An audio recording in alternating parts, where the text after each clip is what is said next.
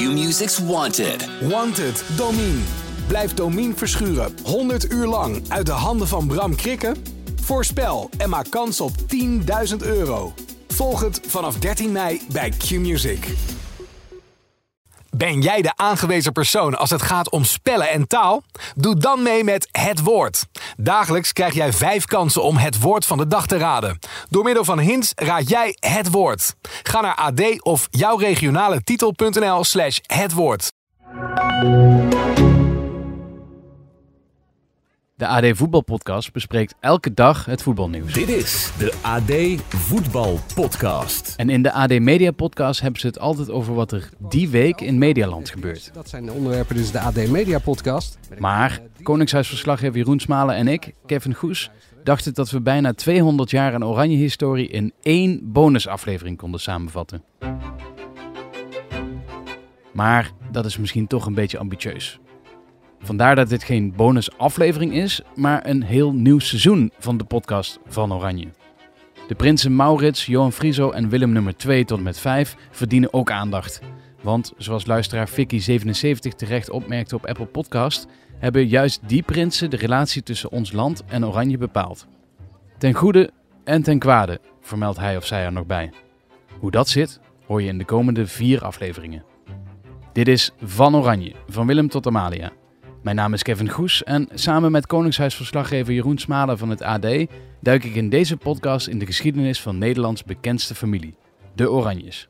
In dit tweede seizoen slaan we dus een brug van de vader des vaderlands Willem van Oranje naar koning Willem I.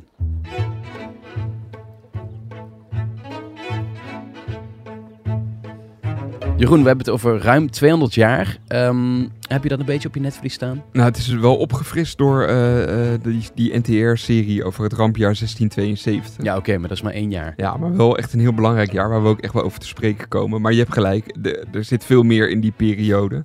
de, Uh, de stadhouderperiode. En ehm, wat mij opviel in de voorbereiding op dit seizoen is dat we het over enorm veel Willems hebben. ze waren niet origineel hè, in de Nee. naamgeving. Nee, nee. En het zijn dan stadhouders, het zijn geen koningen. Maar we hebben op een gegeven moment ook een koning-stadhouder. Ja, Nee, ik hoop dat we het allemaal goed kunnen uitleggen. Hoe dat ja en zit. sommigen kregen dan nog een bijnaam, hè? Willem Batavus. Ja. Nou, dat maakt het weer wat makkelijker. Ja. Maar eh, nee, de nummers volgen elkaar snel op. Eh, en dan ook nog eens de mensen die Willem heten, maar daar een andere naam nog voor hebben. En nou ja, het is eh, verwarrend. We hebben ook veel Anna's. Ja, Die komen ook langs. Ehm, maar ook mensen die tegen dat koningshuis of tegen die oranjes aanschuurden of daar altijd mot mee hadden, die komen ook aan bod. Zoals Ja, die- Van Oldenbarneveld. ja, de gebroeders De Wit. En ze komen alle, alle drie niet eh, heel erg lekker aan hun einde in Den Haag. Nee, nee, waar we in het vorige seizoen al een gruwelijk moment hadden, zullen we dat dit seizoen ook weer hebben. Ehm, Johan Frieso moeten we het over hebben. Zeker, Dat ja. is weer een andere tak van de Oranjes die nu heel belangrijk is. Ja. Het antwoord op de vraag die jij op verjaardagen krijgt. Zeker. Wat heeft Willem van Oranje nou nog met Willem-Alexander te Ja, maken? precies. Dat En we daar. komen heel kort ook nog over Napoleon te spreken. Ja. Want nou ja, daar eindigen we dit seizoen. En ook dit seizoen kunnen we niet bouwen op onze eigen kennis, want zoals je hoort is die niet optimaal. We zijn allebei kinderen van de jaren 80 van de vorige eeuw en 200 jaar historie dreunen wij niet zomaar op. Gelukkig hebben we twee experts erbij gehaald die ons door deze periode heen helpen. We beginnen met Anne Doedens. Hij vertelt zelf even hoe we hem het beste kunnen omschrijven. Zij omschreven mij als een en- enthousiast en gedreven historicus. Een bronnenonderzoeker met een eh, grote belangstelling voor de 17e en 18e eeuw. En eh, met name ook voor de maritieme aspecten daarvan. En eh, dat niet alleen, want ik heb, een, ik heb ongelooflijk veel, een halve eeuw. ik ben begonnen in de 19e eeuw, waar Oranje ook een spelen. Ik heb uh, uitgevonden hadden ergens in die jaren, uh, naar de hand. Goed, je hoort het. Een enthousiaste en gedreven historicus. We pikken het verhaal weer op bij de vraag: Willem van Oranje is dood. Wat nu? Ja, na die moord is de situatie eigenlijk heel erg moeilijk. Er waren heel wat steden in die tijd die in handen waren van eh, Calvinisten. Gent, Antwerpen was ook in handen van de Republiek. En die stad die moest verdedigd worden. Het lukte niet. Antwerpen gaat verloren, 1585. Geweldig wat daar gebeurt.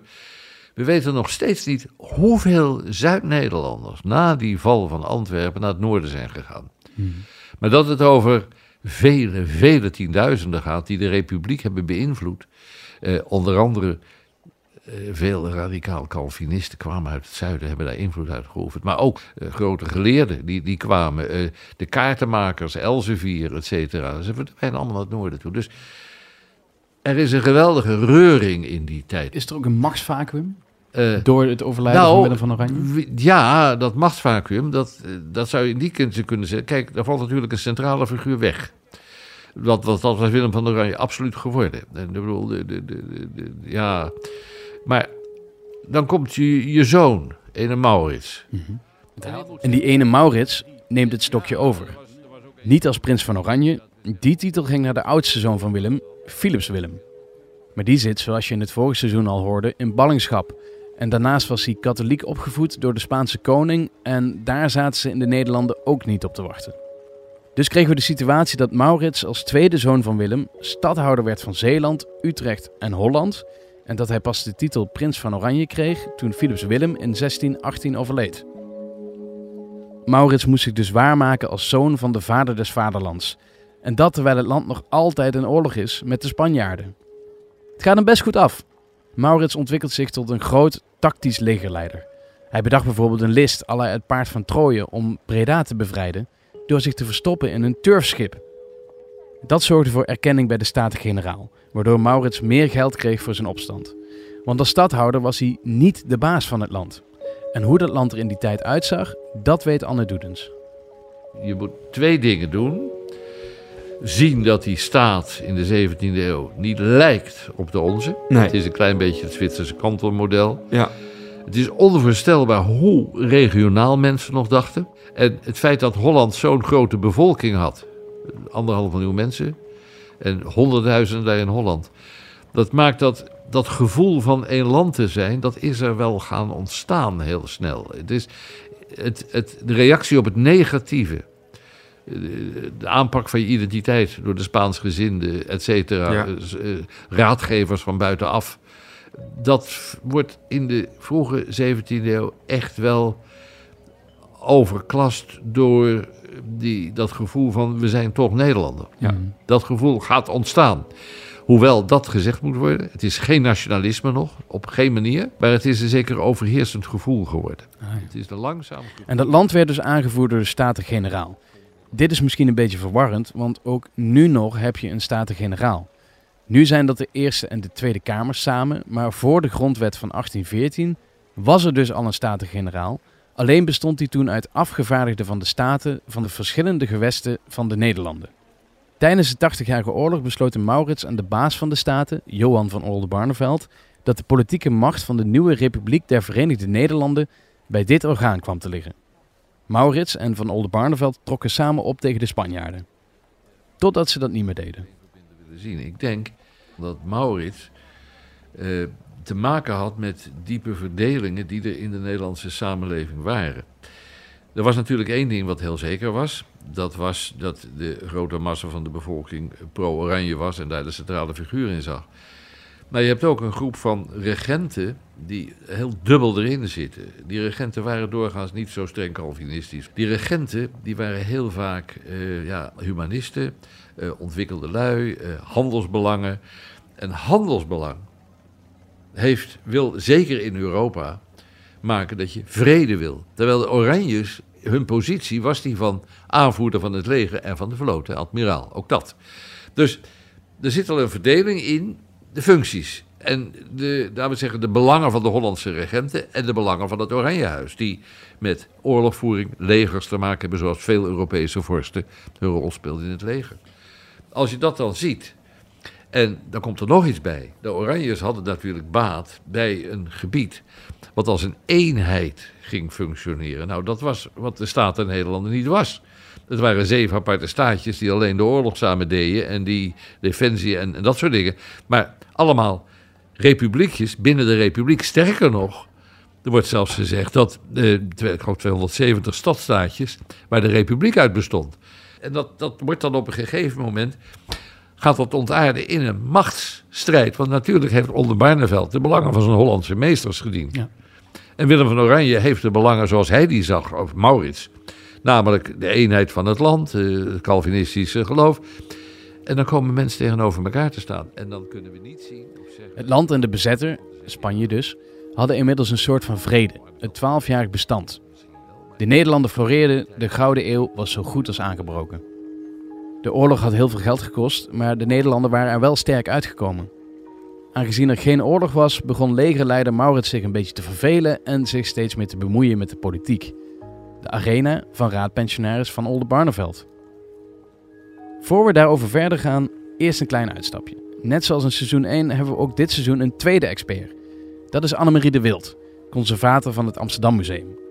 We spreken met haar omdat de verhoudingen tussen Amsterdam en het Koningshuis niet altijd even goed zijn geweest. Denk maar even aan dit moment. Goedenavond, dames en heren. Amsterdam toonde vanavond opnieuw twee gezichten. De nieuwe vorstin en de rest van de koninklijke familie gingen tegen 11 uur aan boord van het motorschip Beatrix om naar het vuurwerk te gaan kijken. Op datzelfde moment werd in het centrum van Amsterdam gevochten en geplunderd, een vervolg van de onlusten van vanmiddag. Omstreeks 10 uur vanavond verlieten koningin Beatrix, prins Klaus en mevrouw van Amsberg het paleis op de Dam op weg naar het vuurwerk dat ter ere van de inhuldiging gegeven zou worden op het ei. En die spanningen tussen de hoofdstad en de Oranjes stammen dus al uit de tijd van de stadhouders. Maar het is nou ook weer niet zo dat de Oranjes echt gehaat werden door de Amsterdammers. Hè, dat hele idee, er zijn natuurlijk allerlei soort mythische ideeën over die verhouding. En dat, het, dat eh, ja, Amsterdam haat de Oranjes. Of, of, of- hè, dat is natuurlijk, het is een soort, het is een, inderdaad een haat-liefde verhouding. Ja.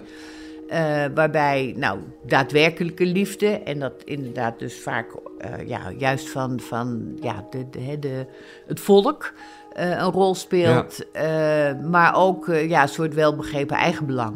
Hè, waar Amsterdam natuurlijk ook altijd heel goed in is geweest. Van, eh, van wie, wie moeten we op welk moment eh, te vriend houden. En dat verschilde nog wel eens. Toen de Calvinisten in 1578 de macht grepen in Amsterdam, werd Willem van Oranje bijna vorstelijk ontvangen in de hoofdstad. En ook zijn zoon Maurits was geliefd bij de Amsterdammers, omdat hij tegen van Oldenbarneveld was, die van een stroming was die het Calvinisme afzwoer. En juist de Calvinisten in Amsterdam zorgden voor de handel en de florerende economie. Dus die moesten niets hebben van deze liberale opvattingen van de raadpensionaris. Het had natuurlijk ook heel veel te maken met macht. Hè? De Orde Baldenveld zou ja, inmiddels ja, zou te veel macht krijgen. Hè? Dus Amsterdam was natuurlijk voortdurend op zoek naar dat, dat, ja, hè, dat machtsevenwicht. Ja, vooral natuurlijk ook dat, hè, dat, dat, dat, dat, eh, ja, dat, dat hele eh, ja, strenge en, en, en, en die macht. Dus Amsterdam was inderdaad meer op de hand van, van Maurits. En Maurits werd dan ook eh, in eh, eh, 1618 is hij op bezoek geweest in Amsterdam. En dat werd ook ja, een enorme ontvangst. Dus dat was ook de manier waarop een stad als Amsterdam liet zien. eh, ja, eigenlijk de, lo- loyaliteit Ja. liet zien. Door, door enorm uit te pakken eh, als zo'n stadhouder dan eh, op bezoek Ja. kwam. Jeroen, ja, het loopt dus mis tussen die van Oldenbarneveld en Maurits. Ehm, wa- waar ligt dat nou aan? Nou ja, Van Oldenbarneveld die zat heel erg in het Franse kamp. En Maurits flirte juist heel erg met de Engelsen. En Fransen en Engelsen, Ja, dat weet iedereen wel. nooit zo goed in die tijd. nee, nou nog steeds niet geloof ik. Maar toen al helemaal niet.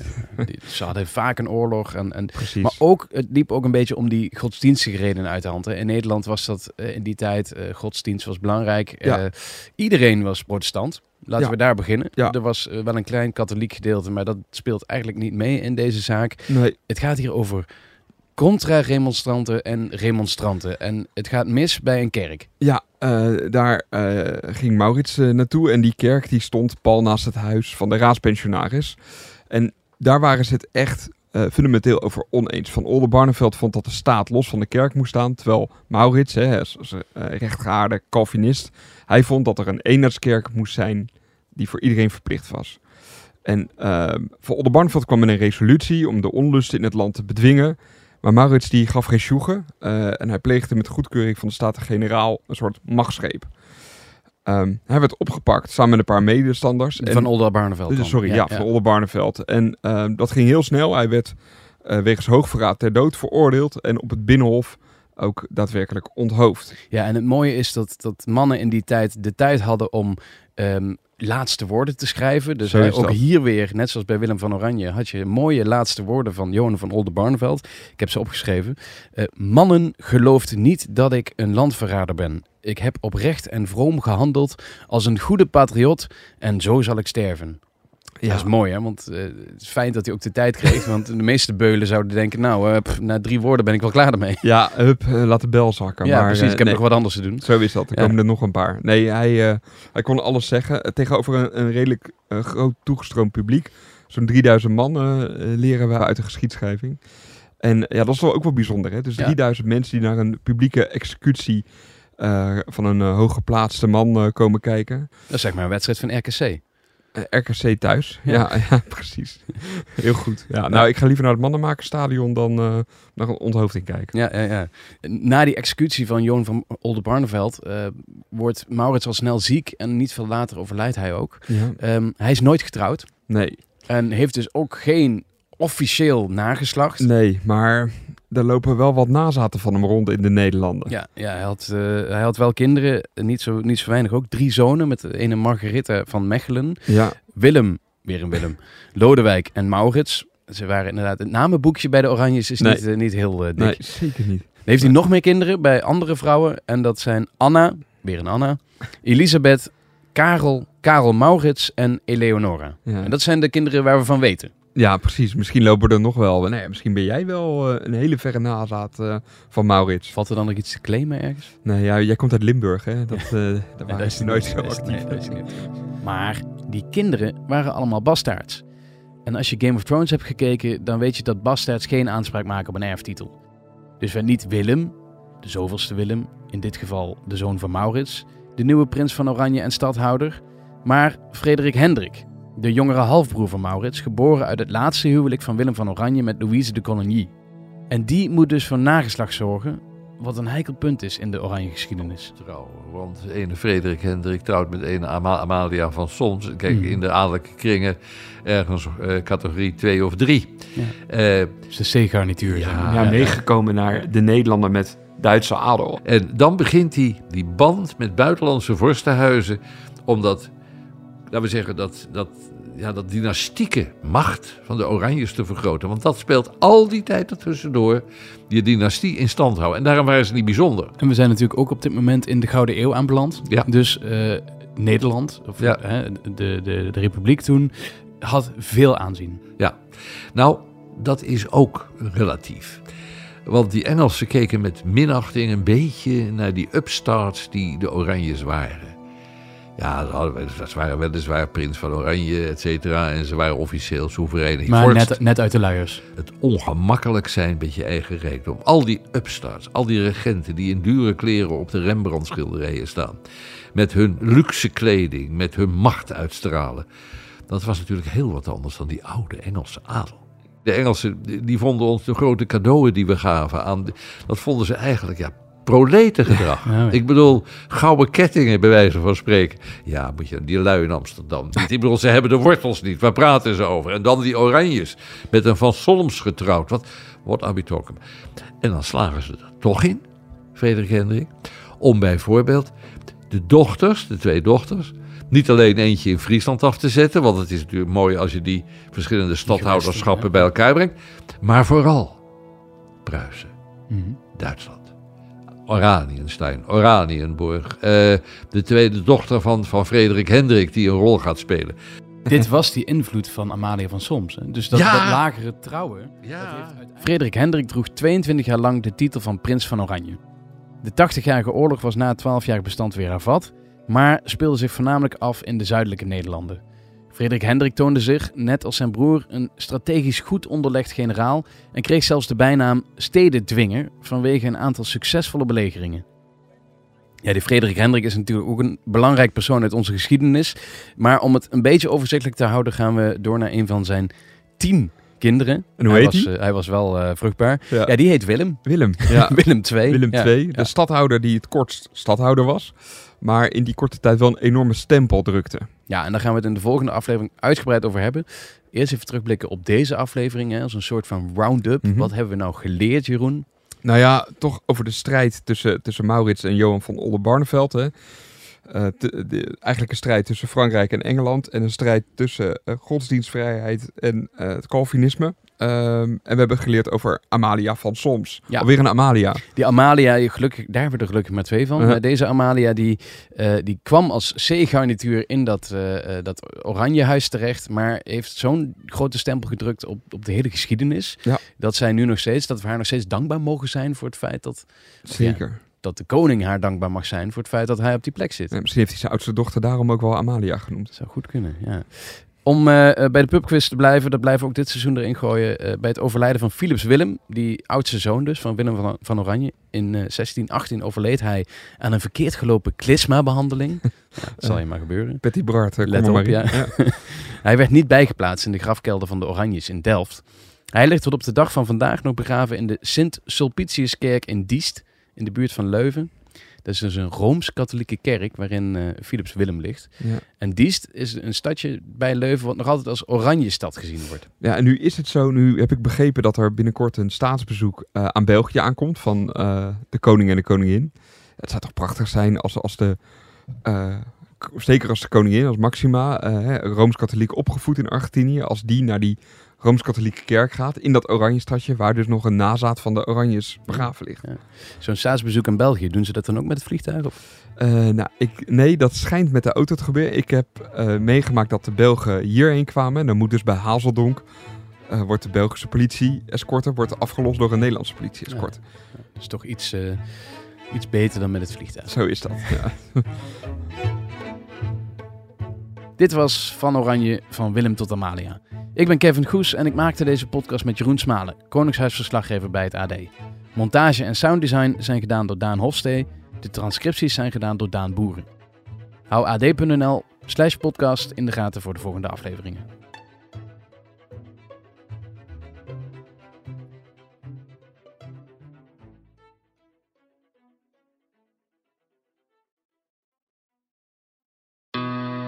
Q-Music's Wanted. Wanted, Domine. Blijf Domine verschuren 100 uur lang uit de handen van Bram Krikken? Voorspel en maak kans op 10.000 euro. Volg het vanaf 13 mei bij Q-Music.